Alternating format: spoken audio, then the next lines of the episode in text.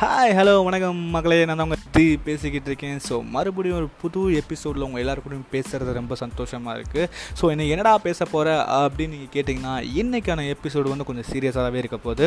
So அப்படிப்பட்ட டாப்பிக்கை தான் நானும் எடுத்துகிட்டு வந்திருக்கேன். உங்கள் எல்லாருக்கும் தெரியும் இன்றைக்கி தமிழ்நாட்டில் அனைத்து மதுக்கடைகளையும் திறக்கலாம்னு சொல்லிட்டு உச்சநீதிமன்றம் வந்து உத்தரவு கொடுத்துட்டாங்க. ஸோ அனைத்து மது பிரியர்களும் ரொம்ப ஜாலியாக இருப்பீங்கன்னு கண்டிப்பாக எனக்கு தெரியும். அது ஒரு பக்கம் இருக்கட்டும். இது போக இன்னைக்கு காலையில் இன்ஸ்டாகிராமில் ஒரு மீம் பார்த்தேன். அந்த மீமில் என்ன இருந்துச்சுன்னு பார்த்தீங்கன்னா அரசு பள்ளியை மதுபான கடையாக மாற்றிய தமிழக அரசு அப்படின்ற மாதிரி இருந்துச்சு. இதை பார்க்கும்போது சத்தியமாக எனக்கு வந்து ரொம்ப கோவம் ஆச்சுங்க. ரொம்ப கோவம் வந்துச்சு எனக்கு.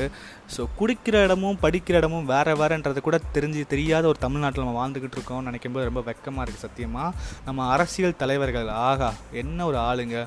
ஒரு பிள்ளைங்க படிக்கிற இடமா இருந்தால் கூட பரவாயில்ல. அதை நாங்கள் எங்கள் காசு பார்க்குறக்காண்டி யூஸ் பண்ணுவோம்னு நினைக்கிறாங்க பாருங்கள் சரியான அரசியல் தலைவர்கள். இன்னும் மூ முந்நூறு வருஷம் இல்லை நானூறு வருஷம் இல்லை. ஆயிரம் வருஷம் ஆனாலும் தமிழ்நாடும் சரி இந்தியாவும் சரி வல்லரசு ஆக போகிறதே கிடையாது கண்டிப்பாக ஏன்னா அப்படிப்பட்ட தலைவர்கள் தான் நம்ம ஆண்டுக்கிட்டு இருக்காங்க. ஸோ அதனால் கண்டிப்பாக ஆக போ ஆக மாட்டோம்னு கண்டிப்பாக தெரியும் எனக்கு.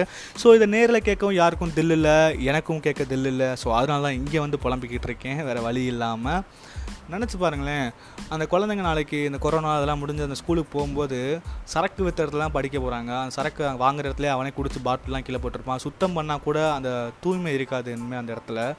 அது நினைக்கும் ரொம்ப வருத்தமாக தான் இருக்குது எனக்கு. ஏன்னா படிக்கிற இடமும் கோயிலும் ஒன்று ஸோ ரெண்டுமே தூய்மை வச்சுக்க வேண்டியது நம்ம கடமைன்றது ஒரு முக்கியமான விஷயம்.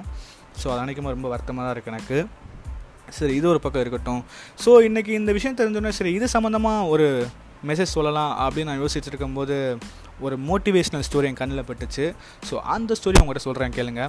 டேவிட் கிளர்க்குன்னு சொல்லிட்டு ஒருத்தர் இருந்தார்.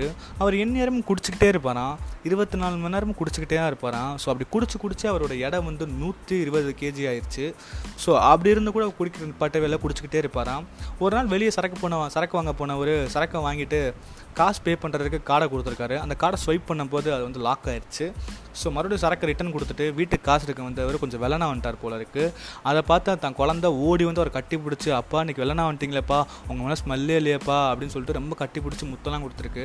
அதை விட அவங்க ஒய்ஃப் முகத்தில் வந்து ஒரு இனம் புரியாத ஒரு சந்தோஷம் தெரியுது. அந்த சந்தோஷம் எப்படி இருக்குன்னா ஆகா என் வீட்டுக்கார் திருந்திட்டாரேன்ற மாதிரி ரொம்ப இருக்குது ஸோ அதை பார்த்து இவருக்கு வந்து ச உலகத்தில் இதை விட என்ன போத தேவை? அப்படின்னு முடிவெடுத்து சரக்கு விட்டாராம். இது போக விட்டவர் சும்மா இல்லாமல் தனக்கு குடிகாரன்ற பேர் மத்து பேர் எல்லார் மத்தியிலும் வந்துருச்சு. இதை மாற்றணும்னு முடிவெடுத்துட்டு நான் மேரத்தான் ஓட போகிறேன் அப்படின்னு சொல்லியிருக்காரு எல்லார்ட்டையும். இதை கேட்டு எல்லாரும் சிரிச்சிருக்காங்க. ஆனால் கூட அவர் நம்பிக்கை கைவில்ல டெய்லி டெய்லி ஓடு ஓடுவாராம் ஆனால் வெயிட் ஓவர் இல்லையா? முட்டி வலி முதுகு வலி எல்லாம் வந்துருமா? ஸோ ஒரு சின்ன ஆப்ரேஷன் பண்ணிட்டு மறுபடியும் ஒரு ப்ரொஃபஷனல் ட்ரெயினரை வச்சு மறுபடியும் ஒரு ட்ரெயின் பண்ணி உண்மையிலே எழுபத்தஞ்சு கிலோ குறை குறைச்சிட்டாரு. குறைச்சி மேரத்தான் ரன்னராகவும் ஆகிட்டார் ஸோ இவரோட ஸ்டோரி கேட்குற எல்லாருக்குமே கண்டிப்பாக ஒரு மோட்டிவேஷ்னல் வரும்னு நினைக்கிறேன்.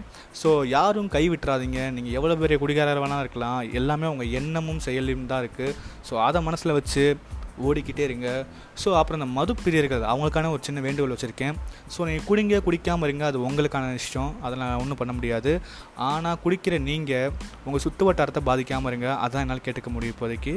ஸோ நல்லாயிருப்போம் நல்லாயிருப்போம் நல்லா இருப்போம். எல்லோரும் நல்லா இருப்போம். போயிட்டு வர மக்களே. நாளைக்கு மறுபடியும் பார்ப்போம். பாய்